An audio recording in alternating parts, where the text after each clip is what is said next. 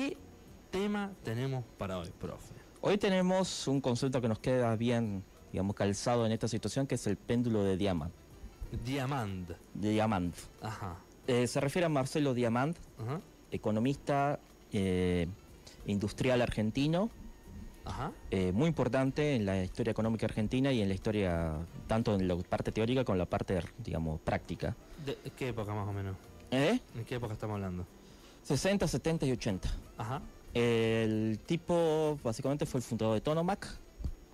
Ah, mira, yo tenía una radio autónoma. Ah, tenía una radio autónoma, exactamente. Eh, se, eh. a la se dedicaban a crear lo que son radios, televisores, todo equipo electrónico, básicamente de fabricación nacional. Eh, muy respetado en el ámbito industrial, incluso por gente que no pensaba como él, porque básicamente era un industrial, digamos. ¿no? Mirá no, no que- sabía que era de acá. Pensé Sí. que era, por el nombre parecía japonés. No, desde acá lo que- en los 90 le tuvieron que tuvieron que cambiar la, la- la matriz, digamos, la matriz, la- el tipo de negocio, porque como le destrozaron la industria, tuvieron que dedicarse a la importación, básicamente. Ah, claro. Pero eh, básicamente, digamos, fue, era una de las empresas más grandes en ese sentido. Eh, bueno, Marcelo Diamant en 1983 eh, publica un libro que ahora mismo, no me acuerdo cómo se llama el libro, pero básicamente en ese mismo... Pero ¿cómo? El Y señor bueno, presidente se acuerda, pero una banda de títulos. Te tira así, ta, ta, ta. ¿Quién? Un título ¿Quién? cada. El señor presidente. Señor presidente, te tira así y después te los copia. Muchos títulos. Eh, sí. Sí, generalmente todos terminan con algo austríaco. El, el digamos, el- este ensayo que hizo en realidad ahí lo que habla es cómo, lo escribió en 1983, Vuelta a la Democracia, y habla de cómo en la Argentina existe la salida del modelo agroexportador, y en realidad yo diría que ya también existe antes de mi punto de vista, pero bueno, vamos a seguir con Diamant. Eh, existe un péndulo, se le dice, en lo que son ciclos económicos argentinos. ¿Qué significa un, un péndulo? Un péndulo, ¿cómo va? Va así, ¿no? Bueno, la gente que me está escuchando no, no va a ver nada. Pero entiende lo que es un péndulo. Un péndulo va de un lado y después vuelve al otro lado totalmente opuesto, ¿no? La parte de los ciclos económicos que se refiere, se refiere a que existe ese péndulo en la historia argentina donde hay ciclos de expansión y ciclos de recesión. Ah, En esos ciclos de expansión y ciclos de recesión, las políticas económicas son diferentes y unas se alimentan a la otra, básicamente. ¿Qué significa eso? En los momentos, generalmente, de. Hay. A ver. Estos momentos de expansión o de recesión, siempre hay dos tendencias económicas dando vuelta. Una que podríamos llamar nacional popular, ¿no? Que es abreva el keynesianismo, que tiene una intenta tener una fuerza en lo que son los sectores trabajadores y los pequeños empresarios y también intenta ganarse a los grandes industriales. Una línea por lo tanto desarrollista si querés llamarla no de desarrollo de industria de mercado nacional y demás. Y por otro lado tenés la otra línea que es la liberal no la de la ortodoxia la muy más apoyada principalmente por lo que son eh, exportadores de alimentos eh, sectores financieros y, aunque parezca raro, también grandes industriales. En realidad no es raro si vemos cómo se creó la industria argentina, pero bueno, no voy a entrar en eso. Digamos, Mm. estimo que a los que los, justamente los que exportan. No necesariamente. No necesariamente. Por eso Ah, dice que es- también es paradójico, ¿no? Pero bueno, no importa. Bien.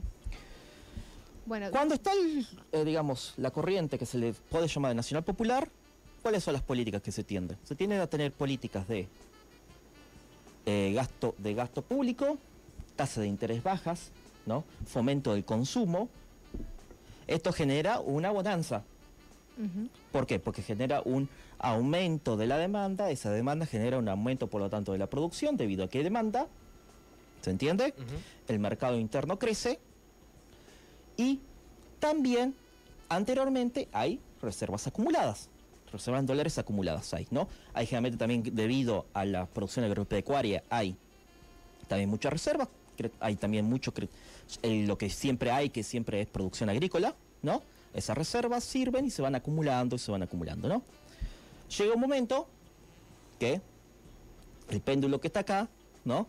Llega un momento en que ese, digamos, ese gasto donde se fomenta más los que son el mercado interno gracias a tipos de cambio en donde se favorece ¿no? a la industria, van entendiendo la idea, y al consumo interno, lo que hace es que las reservas internacionales se vayan agotando.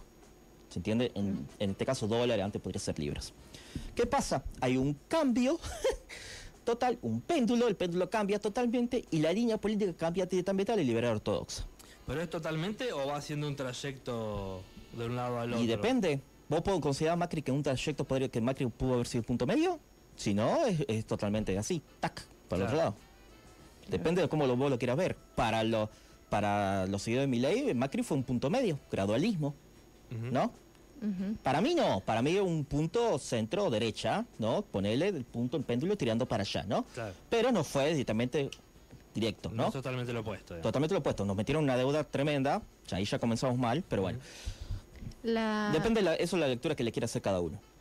Sí. la llegada al otro extremo implica una bonanza tamén. Eh, ¿Sobre La llegada a otro extremo implica un ajuste fuertísimo sobre el, el consumo, ¿no?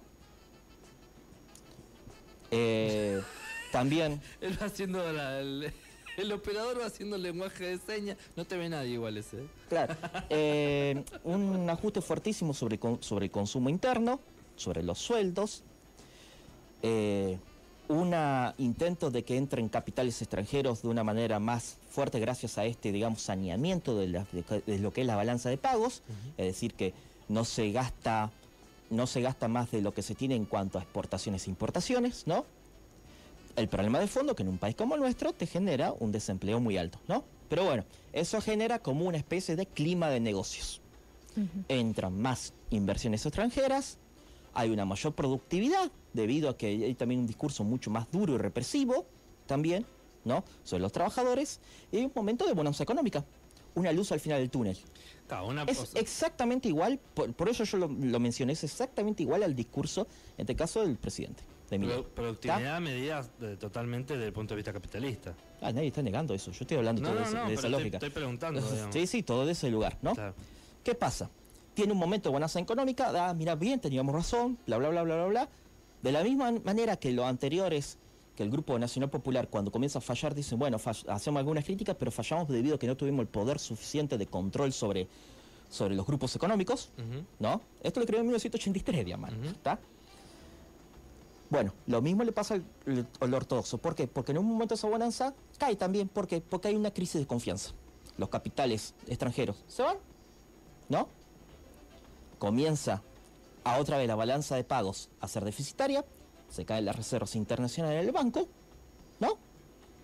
Y otra vez entra en crisis. Por eso se le dice el bendito péndulo, tac, que tiene consecuencias políticas también, obviamente. Claro. Como este péndulo, que era el Nacional Popular, falló en crear crecimiento sostenido, ¿no? El otro péndulo gana fuerza política, el péndulo liberal ortodoxo, cuando el otro péndulo liberal ortodoxo falla también, vuelve otra vez al otro. Y así constantemente. Tac, tac, tac, tac, cayendo de un lado para el otro. Y, y- y en esa, o sea, Mm, porque es una cuestión como pendular y, y- no, no cíclica del, pun- del punto de vista, viste que los hay, hay siglos que, que son cada vez más grandes, por ejemplo, y donde, donde se crece, donde se aprenden cosas, digamos. Sí, el problema de fondo es que acá no solamente no se, aprende, eh, se, se cambia, sino que también se destroza también. Ah, se destruye lo anterior, entonces no se, hay forma se- se de... destruye el aparato productivo que se crea. A ver, vos tenés que entender que vos estás pensando que, por ejemplo, un liberal ortodoxo quiere que haya industrialización. No. Hay industrialización simplemente si, si, si se da. Si, es per- si las fuerzas del mercado de manera libre te llevan a que haya industria, entonces está bien. Si no, es forzado. El problema de fondo es que no existe ninguna industria en ningún lugar del mundo que haya sido creada de manera no forzada. No existe Claro. eso, porque es industria. No es la Sí, sí, tierra sí. que está ahí. ¿Se Sí, sí, entiende? Sí, Sí, además son Uf. cosas humanas, o sea, no existen. No, no va a ir por Bueno, naturaleza. pero hay cosas para que son más lado. fáciles. Hay cosas que, por ejemplo, para, para el, el liberalismo ortodoxo, que te, que te fomenta? Las ventajas, las ventajas estáticas comparativas que tiene este país en comparación con otros. ¿Cuáles son las ventajas estáticas comparativas? Las que no cambian, la tierra. La tierra no cambia. ¿No? La tenés que cagar mal para que la tierra, para que la tierra, con- para con que la tierra. Con glifosato, digamos. No, pero incluso también después te crean seguramente otra cosa, como abonos superiores y demás. ¿No? Se decía lo mismo el 80 también, y después terminó pasando lo que es la revolución verde de los 90. Y. A ver, ahora bien, Mm. la teoría, la- digamos, la línea nacional popular te habla del de las ventajas dinámicas comparativas, de que si se quiere tener ventajas o, mejor, un desarrollo más allá de lo que te da la naturaleza misma, tenés que tener un desarrollo a largo plazo. El problema de fondo es que estás todo el tiempo, tac, tac, Claro. tac, tac, Nunca, de un lado para el otro. nunca llegas a largo plazo. Nunca llega al largo plazo, pero en parte también por los propios errores, digamos, de las dos teorías. Los propios errores Claro. propios del Grupo Nacional Popular que, por ejemplo, no toma medidas como, por ejemplo, de valor con el necesario. Porque la balanza de pago comienza a fallar en algún momento. Ujú. Cuando vos expandís, ¿no? La economía, cuando vos haces que el consumo crezca, el consumo interno, ¿no? Tenés el problema que si no, tu economía no está preparada lo suficiente para que crezca ese consumo, lo que te sucede es que comienza a haber falta de divisas porque compras lo que te falta afuera. ¿no? Para hacer para las máquinas o para tu propio consumo del individuo común y corriente. ¿Qué es lo que termina pasando en un momento? Como falta dólares, ahí comienza el, el tema inflacionario. Y la inflación es un disciplinador social fuertísimo. Te hace aceptar cualquier cosa. ¿Cuánto, ¿Con cuánto ganó mi ley? Claro. Yo digo, ¿no? El miedo a la hiperinflación pega fuerte. Recordemos que la memoria colectiva, la gente, las personas en general, tengan teoría o no tengan teoría, la clase social a la que pertenezcan, hay una memoria colectiva de diferentes cuestiones dando vuelta. Y una cosa de esa es la hiperinflación y la crisis del 2001. Claro. ¿Está? La hiperinflación es mucho más fácil de entender porque, porque es el billete, ¿no? La crisis de 2001 eh, tenés que tener una formación un poco más adecuada, pero por lo menos ver eh, industrias destrozadas, eso genera también una idea. Lo que pasa es que se pasa de un lado para el otro. Claro. Mm. Y no, y no el, cada grupo no genera. te- Tengo dos preguntas, ¿no? Eh, una, si cada grupo no genera una memoria como para, bueno, en el momento en que pendula para acá, a ver, no nos mandemos la misma. Sí, seguramente sí. De hecho, si han visto un péndulo, los péndulos no vuelven sobre exactamente sobre Sí, el mismo lugar. bien. Van haciendo un, Bueno, Sí, Igual es círculo. una- es una metáfora. Bueno, La, ener- la Es energía- una metáfora. Ya sé que es una metáfora, pero pensando en la metáfora, digamos, sí hay un aprendizaje. Ahora, digamos, sigue siendo pendular. Sigue siendo pendular porque, porque como dice, eh, bueno, ahora no me van a salir los autores, no me salen los autores ahora.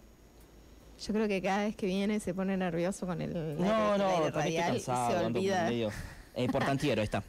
Como dice Portantiero, eh, hay también una situación de empate técnico entre dos fuerzas. No gana ninguna. De hecho, desde el punto de vista, cuando Portantiero escribió, el, si no me equivoco, el 80, en los 70 creo que escribió el tema de que existe un empate técnico entre las dos fuerzas, entre la línea nacional popular y la línea liberal, ¿no? Que tiene su correlato en las clases sociales que lo apoyan, ¿no? Eh, en el medio pasó la dictadura. Y la dictadura corrió el eje, el péndulo totalmente a lo liberal ortodoxo, Claro. ¿no? Y lo cambió mal, y de hecho, vos fijate que el péndulo, ¿no? eh, vuelve a ser muy fuerte para el lado nacional popular durante la época del kirchnerismo, ¿no?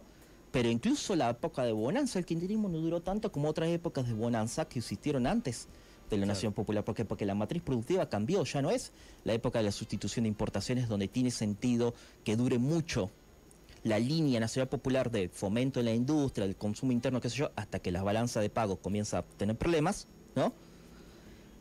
Y después se pasó al liberal ortodoxo. ¿Cuánto? ¿Hasta qué momento hubo bonanza durante el kirchnerismo? Digamos, pensemos nosotros. Con... Bonanza en serio, eh, estoy diciendo en serio, con un crecimiento sostenido. Sostenido. Y pasando un poco la crisis del 2008, como mucho. Claro, yo lo pondría siendo bueno hasta el 2011, ¿no? 2011 la Argentina llegó a tener el la- el mayor producto bruto de toda su historia. Segundo mandato de Cristina completo, digamos. Sí, después ahí comienza. ¿Qué comienza? Ella comienza a tener ciertos problemas propios de la restricción externa, es decir, de cuando crece la economía y faltan dólares, ¿no? ¿Se entiende? O, o divisas, mejor dicho. Que es, por ejemplo, uno de los grandes problemas, la falta de energía. Claro. Que te implicaba importar energía, lo cual no se tiene idea, para la gente que no sabe, la cantidad de plata que era eso, Claro. ¿no? Claro. Ahí, ¿Faltaba ah, energía porque se estaba eh, produciendo mucho o qué? Por eso ahora- Los liberales todos te decían que no, que no era por gastos. Yo viendo los análisis, yo te digo, sí, era porque se producía mucho, porque se estaba recuperando en realidad eh, capacidad instalada de fábricas que habían quedado, ¿no? Claro. Sin trabajos o vacías durante mucho tiempo, se estaban recuperando, se estaban recuperando, se estaban recuperando, pero llega un momento que ese consumo, ¿no? Claro. Tiene un límite. En este caso energía. El fondo de todo en moneda es divisas. ¿Por qué? Porque como no teníamos la propia energía, ¿qué es lo que pasó? Tenés que importarlo. Claro. Ahora bien, todo eso va, se- no, se, no se devaluó en su momento necesario. Incluso se subsidió sectores que tal vez no había que subsidiarlos porque quienes se beneficiaban más de estos subsidios no era la industria en sí misma, sino también, obviamente que la industria también, ¿no? Pero principalmente también sectores de, la población de clase media para arriba, Ujú. como puede ser que pagaran tan poco, por ejemplo, ener- electricidad. Y eso te genera de a poco también una cuestión de una balanza negativa. Claro. ¿no? Y se traduce en inflación. El problema de esto, con esta gente, es que sí, entonces te va a comenzar con toda esta lógica, bueno, hay que cagarse de hambre para, para que la balanza comercial básicamente se, se equilibre, ¿no?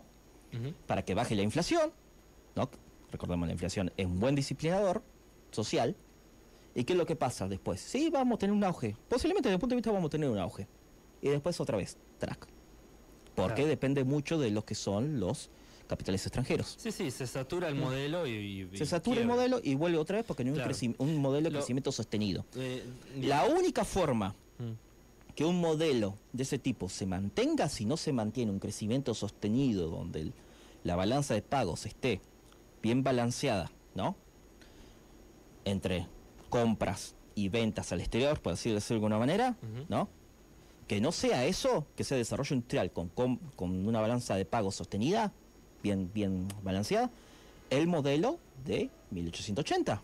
Por eso Milley habla tanto de 1880 y lo ve como el faro, ¿no? Por es que es, eso es liberalismo, pero ortodoxo totalmente.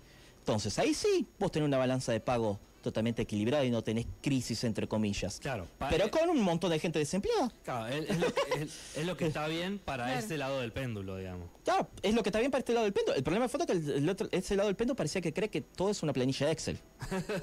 Claro. Bancate, exacto. bancate 20% de desempleo. Bancate, dale.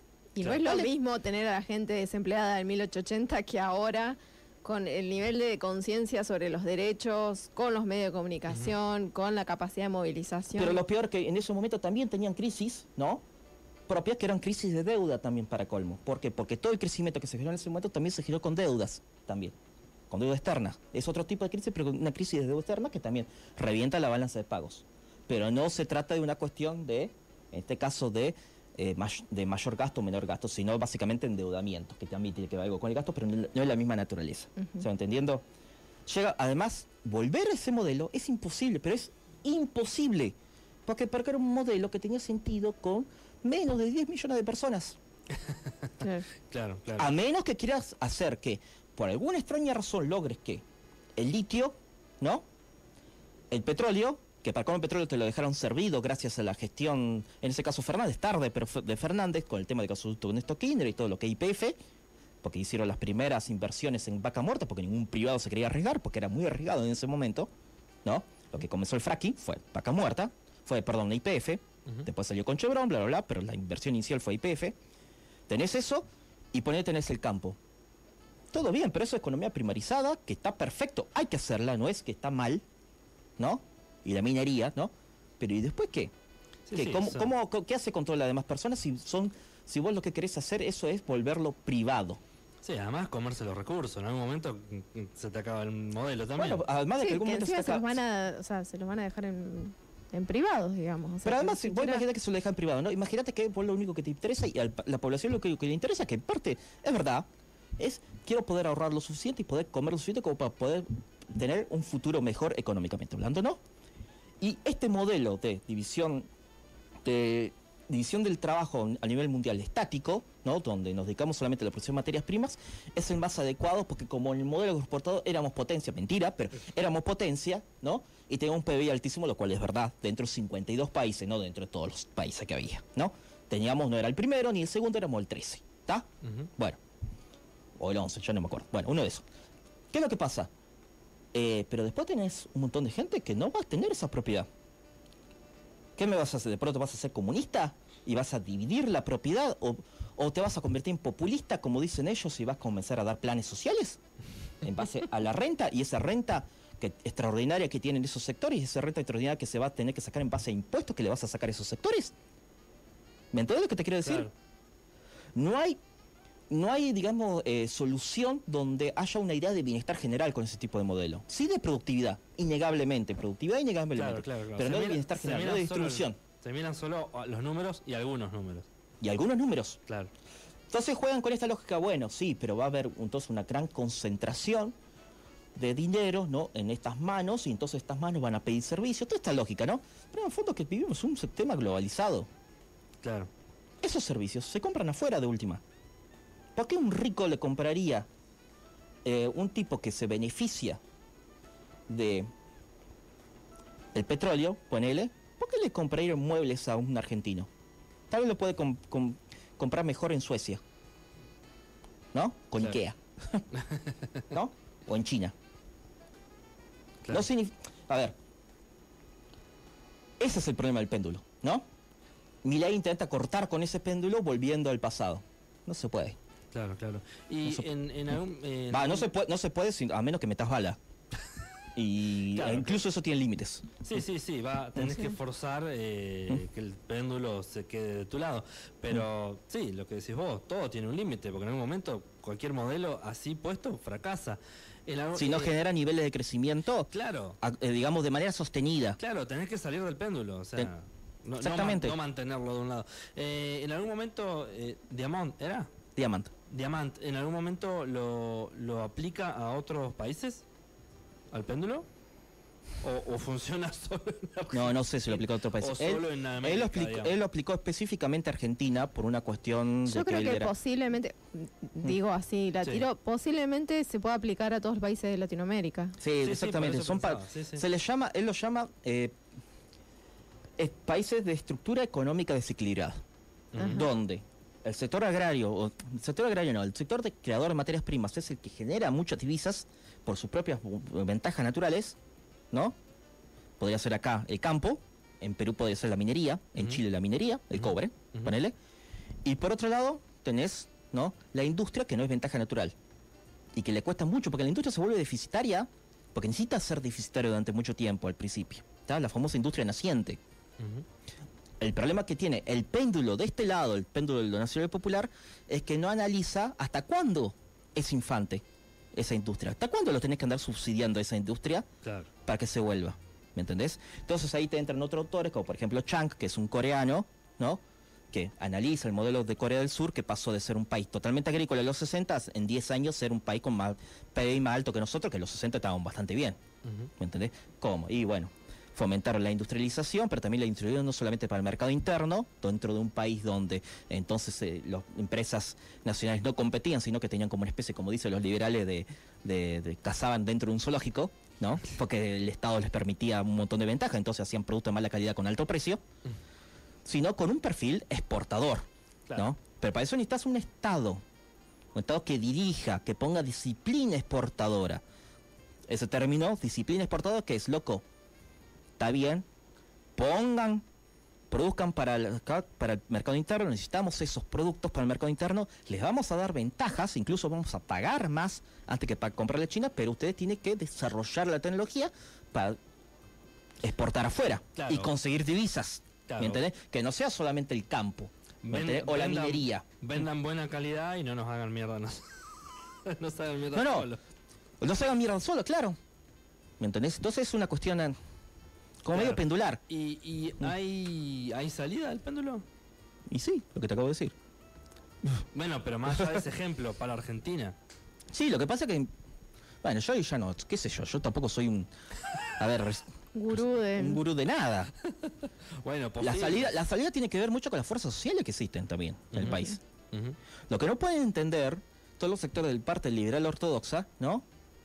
Es que no van a poder eliminar jamás a la corriente nacional popular. Jamás la van a poder eliminar. Ni la dictadura pudo. Claro.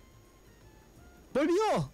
Volvió con el kirchnerismo. ¿Por qué te crees que lo detestan tanto? ¿Entendés? Porque para ellos son, porque para ellos son bárbaros, porque no saben que no hay que gastar más de lo que se tiene. Y para estos, ¿no? Porque me incluyo yo, son unos bárbaros estos. ¿Por qué? Porque no se dan cuenta de que, bueno, le pueden andar pidiendo sacrificio a la gente durante décadas, porque ese sacrificio no llega nunca, Claro. ese objetivo de ese sacrificio. Porque la teoría esa ya está errada de antemano. ¿Me entendés? Cuando vos te decías, no, porque la Argentina tenía una enorme riqueza en la, en la, en la época de la- del modelo exportador. Agarra el informe de Vidalén Macé. El informe que armó la- el Senado durante la presidencia de Roca, ¿eh? Para analizar la situación de la clase obrera en Argentina, se te cae, digamos, los pelos, como para ver las situaciones que había en un montón de lugares. Ujú. Con un, sistema, con un lugar, en un momento que había poca población y enorme PBI, enorme, pero la distribución era horrible. Entonces, ahí tenés dos modelos de país. Un modelo que quiere ser pensar en interés general y un modelo que está pensando en el interés general solamente en base a la lógica de lo que es, eh, ¿cómo decirlo? La producción nada más. Uno en base a la redistribución y otro en base a la producción. Tenés que tener los dos modelos juntos. Claro, claro. El problema es que para eso tienes que tener clases sociales o una alianza de clases muy diferente. Porque todo bien con lo que te digan los- ahora los liberales, que qué sé yo, que es por el interés general, el interés restricto, del- el interés restricto al derecho del otro, con mierda era? Algo así, ¿no? Ujú. Bueno, interés restricto al derecho del otro. Pero la realidad concreta es que con las medidas que se toman, no es el interés restricto del otro. Claro. Lo que es, es la quita de eh, ganancias a un sector para pasarlo a otro. ¿Me entendés? Sí, sí, sí, sí. Y ese otro se siente legítimo decir es esto porque yo soy, por ejemplo, el campo, yo soy la minería y yo soy el que tenga el que tiene más ganancias. Lo cual es correcto, estás plenamente de acuerdo que vos sacas ganancias, pero no es natural que sea, que sea así. ¿Me entendés? Sí, sí, sí. En Argentina no tuvo, por ejemplo, en, como en Estados Unidos, farmers, donde las tierras se dividieron en general entre un montón de personas, tierras conquistadas a los indígenas. Acá se le dio un millón y medio a los anchorena. ¿Dónde pasa eso? ¿Me entendés? Claro. O no es Australia, donde pasó exactamente lo mismo que en Estados Unidos. Y Australia tuvo un modelo diferente de crecimiento y Australia y Estados Unidos son muy parecidos en sus orígenes a la Argentina. Muy de más. Tan parecido que a veces vos decís, loco, hay muchas cosas en común que tenemos. Claro, o sea que de alguna forma lo Dentro del capitalismo está hablando todo sí, esto, ¿eh? Después, sí, sí. el que quiera No, discutir pa- otras cosas. Para salir del, del, péndulo, del péndulo, entonces habría que tomar lo, lo mejor de, de cada lado, dejar lo peor de cada lado, pero además crear algo nuevo con eso. ¿Y sí? ¿Y sí? Una de las cosas que siempre se le critica a todos los gobiernos que ll- llaman populistas, que en realidad son las naciones populares, es lo que llaman déficit fiscal, ¿no? Que se gasta más de lo que se tiene por el tema de la industria. Bueno, pero el- por el tema de financiar la industria. El tema de fondo es que lo que hay que hacer con la industria finan es exigirle disciplinamiento, eh, disciplina exportadora, que comiencen a exportar también. Y para eso necesita disciplina. Necesita un Estado presente, no un Estado que mire para otro lado cada vez que aumentan precios, sea quien sea, por ejemplo, ¿no? O cada vez que fuguen capitales. Además, Diamant escribió esto en 1983, ¿no? Se le agrega un factor más, además que cambia bastante la ecuación de Diamant, que es el capital financiero que fuga. La crisis de 2011, que tuvo, que comienza a notarse en el gobierno de Cristina ya, no solamente por la parte energética, sino también por fuga de capitales. Y la fuga de capitales que tiene Argentina es tremenda. Está entre los cinco países con más formación de activos extranjeros. Es decir, con De, dólares guardados, ¿me entendés? Acá o en el exterior. Y eso no son de Doña Rosa. Sí, Doña Rosa también lo hace, pero la masa no lo hace Doña Rosa. La hace grandes empresarios que no reinvierten en utilidades. ¿Por qué no reinvierten? Bueno, eso cuando tenés un sistema tan globalizado y con un Estado tan débil que no pone, digamos, incentivos y límites también a que se reinvierta en la Argentina. ¿Se entiende? Claro. Es un juego medio complicado. No, un par de variantes. Hay de todo ahí dando vuelta. El tema de fondo que yo les digo, gente, a ver, yo no, no hay luz al final del camino acá. Sí, vamos a tener yo desde mi punto de vista, después de dos años, tres, vamos a tener un momento de crecimiento. Pero, como todo, y para además parecía que cada vez, ¿no? Son como Sí, que los ciclos son más rápidos, pareciera. Me da la sensación, ¿no? Además de, de Sí. creci- de crecimiento desde ese punto de vista que decías vos, o sea, a, a costa, De der- del derrame. ¿a costa de qué? El del derrame, el crecimiento pasó al derrame. Esto se vuelve más rico, entonces esto piden servicios, ¿no? Entonces yo también, pide servicio, trabajo, entonces yo también doy. Pero hay una diferencia altísima que a algún momento además se termina. Porque necesitas el consumo interno, por ejemplo, también como para que haya una mínima estabilidad. Claro. Y necesitas industria para que no se te comience a generar otra vez una balanza de pago deficitaria. Es como una cuestión ahí todo el tiempo, ¿no? Sí, porque además ahí en, en esa teoría el que está abajo siempre va a estar abajo. ¿Cómo? Que en esa teoría el que está abajo siempre va a estar abajo. Bueno, sí, ponele, pero ponele que el que está abajo quiere seguir estando, no importa estar abajo mientras esté un poco mejor, ¿no? Ponele eso, ¿no? El problema de fondo es que eso se termina también. Porque en algún momento también comienza a haber otra vez problemas de confianza e incluso también cambios en los precios de las materias primas a nivel internacional que te hace que esa famosa materia prima ya no te rindan tanto como Claro. antes. Son Claro. cíclicas. Como evitar la, la cuestión cíclica, cómo evitas tantos shocks de, de, digamos, de dentro de la economía, tantos ciclos, te- y tenés que tener una economía que no esté Diversa. eh, desequilibrada. Claro, Equilibrada la diversa. necesitas. Sí, necesitas y- campo, y diversa, digamos. industria, Claro. diversa. Ujú. Pero Ah, tampoco necesitas una industria, por ejemplo, que se dedique solamente a dar productos al, digamos, al mercado interno, ¿no? Gracias a los 20.000 subsidios que se le dan. No puedes hacer eso, porque eso te desequilibra la balanza de pago en algún momento. Tenés que también, un, cuando dice Macri, hay que ir al mundo, esa parte, el problema de foto con, con qué tenor lo dice él, ¿no? Pero la parte de la industria yendo a buscar vender productos en el exterior para equilibrar la balanza de pagos, está bien. Van a, tener, van a, equilibrar esto la balanza de pago. Sí, con un montón de desocupados. Así cualquiera. y en algún momento eso, eso también se acaba en un momento. Porque también la gente, cada, el argentino, además que tenemos una resiliencia tremenda por las 20.000 crisis que tenemos, ¿no? Somos de rienda corta, me parece, ¿no? Sí, cada vez somos, me, me da esa sensación a veces, sí. ¿no? Sí, sí, sí. ¿No? Vos fijate ahora con esto, no sé si me vino el mundial a la cabeza, ¿no? Pero ese exitismo, vamos ganando, vamos ganando, listo, perdimos, somos unos fracasados. Viste, como ese extremo constante. Digo, bueno, así como te suben, te bajan, o sea, Pero es el dedo típico- arriba, dedo abajo. Es típico de economías con estructura económica desequilibrada. Esto no pasa en Perú. No pasa en Ecuador. Los liberales te van a decir, ah, qué bien, por eso hay que seguir Perú. Sí, pero en Perú tenemos unos niveles de pobreza tremendos. En comparación con lo que es Argentina. Pues decís, ah, pero Argentina tiene 45. Sí, pero no se compara la pobreza argentina con la pobreza de Perú. En Perú, vos ves a la gente viviendo en la villa, ¿no? Pasa los trenes con la gente rica, ¿no? Y saluda. No se manifiesta. Acá se manifiesta. Claro. Por eso que los liberales, y por eso aparece la dictadura, quieren siempre esa idea, esa idea del pobre como callado. Porque en su cabeza para ellos es mejor. Porque si trabajan, si le ponen ganas, lo van a lograr. El problema en el fondo es que con trabajo y todo en un si- sistema de ese tipo, tampoco se logra el crecimiento económico. claro, Y el problema de fondo del modelo nacional popular, que si vos no tenés la balanza de pagos equilibrada, en un momento también, eso también termina pasando, ¿por qué? Porque te come la inflación. Y la inflación termina pasando que mucha gente no puede ahorrar. Bien. ¿Se entendió algo? Yo Recomiendo, yo- por si quieren está, leer a está, alguien que Hacemos explica mejor que yo, recomendación. ¿no? ¿Hay una pregunta acá de vos también? No, no, no. Ah, Recomiendo, por si alguien que, que, que explica mejor que yo, una nota de página 12 de Alfredo Zayat que se llama El péndulo argentino y la revancha clasista. Ajá. Porque además generalmente tú cuando vuelve el péndulo para este lado hay una revancha clasista, ¿no? Entonces ahí todo, todo comienza toda esa hermosos comentarios de negros de mierda, eh, no, no trabajan, tiran una pala y generalmente lo que lo dicen vos tiran una pala y salen rajando, ¿no? Porque generalmente están relación con capitales financieros, ¿no? Gente que no labura mucho. Eh, pero bueno, recomiendo eso, Alfredo está. Zayat, página 12, el péndulo argentino y la revancha clasista, que se lo va a explicar muy bien y va, les va le- les, digamos, les va a pegar muy fuerte, ¿no? Sobre cómo los comentarios que decías ahí en el 83 son los mismos que se repiten ahora. ¿Quieren que les lea uno aunque sea? ¿O ya estamos muy...? Eh, uno si querés. Bueno, a ver. A ver. Vamos a ver, a ver, a ver. Cuando comienza. La caída de la corriente popular provoca siempre un brusco, un brusco vuelco hacia la ortodoxia económica basada en la teoría neoclásica de la economía. ¿no? Por estar identificada con lo serio, no se identifican con lo serio ellos, Claro. Sí.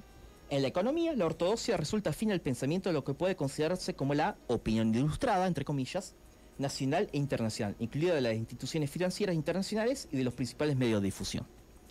Es así que las políticas ortodoxas reflejan el pensar y el sentir del sector agropecuario, del financiero, del exportador tradicional y algo paradójico de gran parte del industrial. El acento se ve puesto sobre el orden, la disciplina, la eficiencia, el equilibrio del presupuesto, el ahorro, la confianza y la atracción de los capitales del, del exterior y las virtudes del sacrificio popular. 83 lo escribió Diamant. No es la única vez que se escuchó este discurso. Entonces cuando te dicen que nueva era, ¿qué nueva era? La única nueva era que hay acá es que este tipo ganó sin apoyo al PJ en la UCR. Eso es importante políticamente. ¿no? Bueno, te- Bueno, tendríamos, pero- tendríamos que llegar a distintas Sí. conciencias, como decía Candela hoy, además del tema de los derechos humanos y eso, de que sacrificarme los huevos, me voy a sacrificar, déjame joder. No, no hay que sacrificar nada. Por eso. Y si hay que sacrificar, el sacrificio se hace con costos que sean eh, que sean distribuidos. ¿Por qué carajo solamente que tiene el Claro. costo lo tiene que hacer el trabajador y no el empresario? Por eso, por Uno eso. de los problemas que, hay, que tiene la Argentina es que, por ejemplo, te dicen todo, todo, no, porque los impuestos son, son altísimos. Los impuestos son bajísimos en Argentina. Son bajísimos. Nadie paga nada. Nadie paga, disculpe el lenguaje, paga una mierda de impuestos. Existe el IVA porque es la única forma que se te puede cobrar impuestos sin que vagas. Porque cada vez que compras un producto, Claro. Claro. un consumo, lo pagás. Si no, no Por se lo podrá- tanto, para retirar el IVA habría que hacer una fuerte, un fuerte control sobre la- los evasores. Sí, totalmente. O sea, en Argentina no pasó en ningún momento. Claro. No pasa. Por eso también la retención también tiene cierto sentido también, por el nivel de evasión que hay. So, lo lógico que sería, ¿qué sería lo más lógico? Que no, no, hay, hay que hacer que se venda al exterior, que, que no, que se venda al exterior, granos, minerales, lo que sea, ¿no? Y se le cobran impuestos a las propiedades personales de cada persona. Pero si se va de a dos manos. Por eso la mejor forma de conseguir, en el caso del sector agroexportadores, dinero es a través de las retenciones. Y que los grandes evasores, o sea, lo- los evasores son gente de mucho dinero, digamos, no, el- no el Todo el mundo trabajador evade igual, ¿eh? común. Todo el mundo. Se genera una lógica totalmente evasora. O sea, Todo el mundo evade. A ver, gente, ¿cuánta gente ha ido a llevar un auto, a arreglar, y no hay un ticket final fiscal? Todo el mundo evade. Hay una lógica evasión en general. Entonces cada vez que te, te dicen, no, porque se paga mucho impuesto acá, no se paga una mierda acá. No se paga nada. No, porque tenemos que hacer como Noruega. Noruega tiene una carga tributaria del 60%. Si querés discutirme carga tributaria, discutimos, discutimos la distribución de la carga tributaria. Genial, ahí te lo podemos discutir, pero no me digas que se paga mucho. Acá no se paga nada. nada. Y se tiene servicios estatales suficientemente buenos considerando lo poco que se paga. ¿Me entendés? Y los que los pagan generalmente la tendencia es son los sectores más pobres que los más ricos, por el consumo, porque se paga a través de consumo. claro, sí, eso iba, digo, que Mm. los sectores más bajos pagan, digamos, en general, Proporcionalmente. Mm. pagan mucho más, Mm. digamos, proporcionalmente que... Exactamente. Y ahora, como vamos a entrar también en una situación muy jodida, esta lógica de disciplinamiento, sacrificio para ver la luz al final del túnel, ¿no? Entonces, sí, para que se equilibren, digamos, todas las variables, los precios relativos, la balanza comercial, bla, bla, bla, bla, ¿no?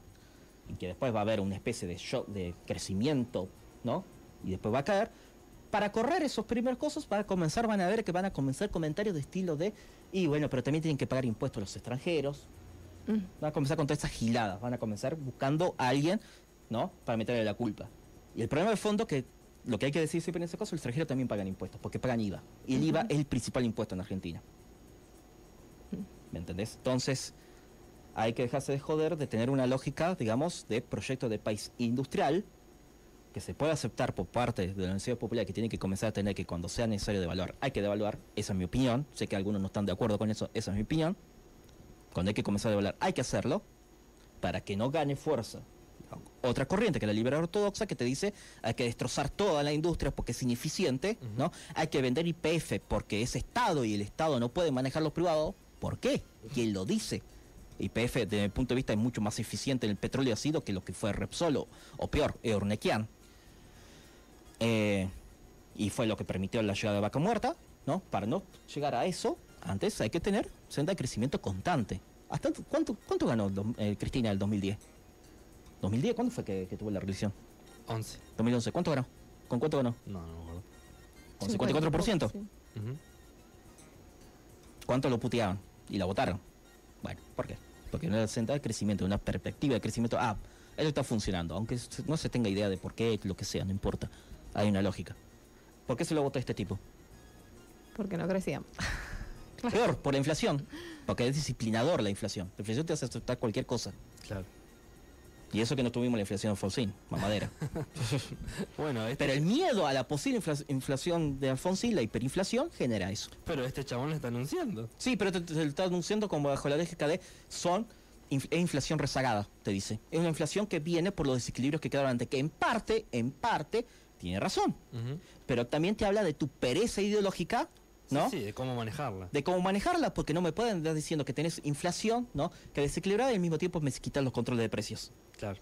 ¿A qué fácil? Hace cualquiera. Hacemos precios relativos, pero siempre los precios relativos están equilibrados siempre y cuando haya más ganancia para la, alimen- para la alimenticia. Nah. Así no funciona la cosa.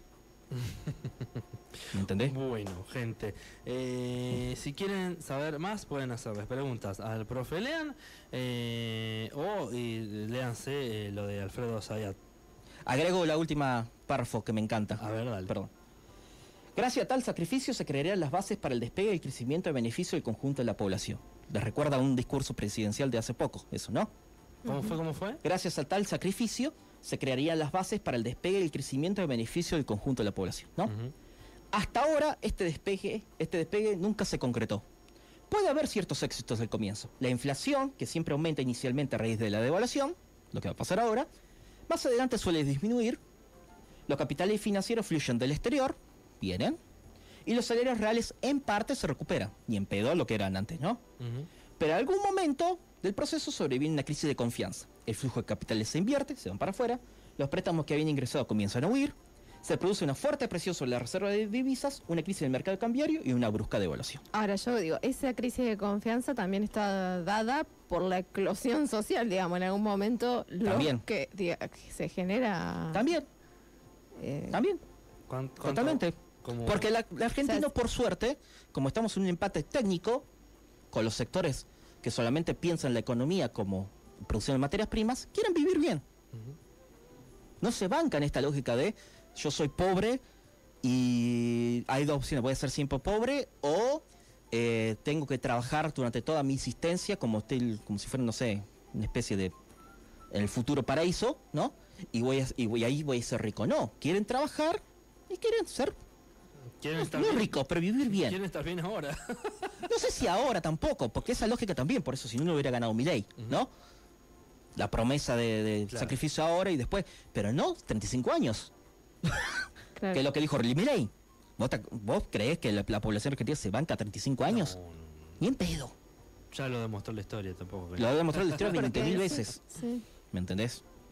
porque Pero bueno, hay que- esa autocrítica se tiene que existir el grupo. Me importa poco el otro lado, ¿no? Pero lo digo, el Grupo Nacional Popular tiene que hacer esa, esa crítica. De Claro. loco. No hay crecimiento si la balanza de pago está desbalanceada. Si importás más de los que exportás. En algún momento tenés esos problemas. El dinero, la divisa se te vuelve cara porque, porque compras muchas cosas en el exterior. Y no, la, for- la solución no es, bueno, compramos menos cosas en el exterior. Bueno, perfecto, sí.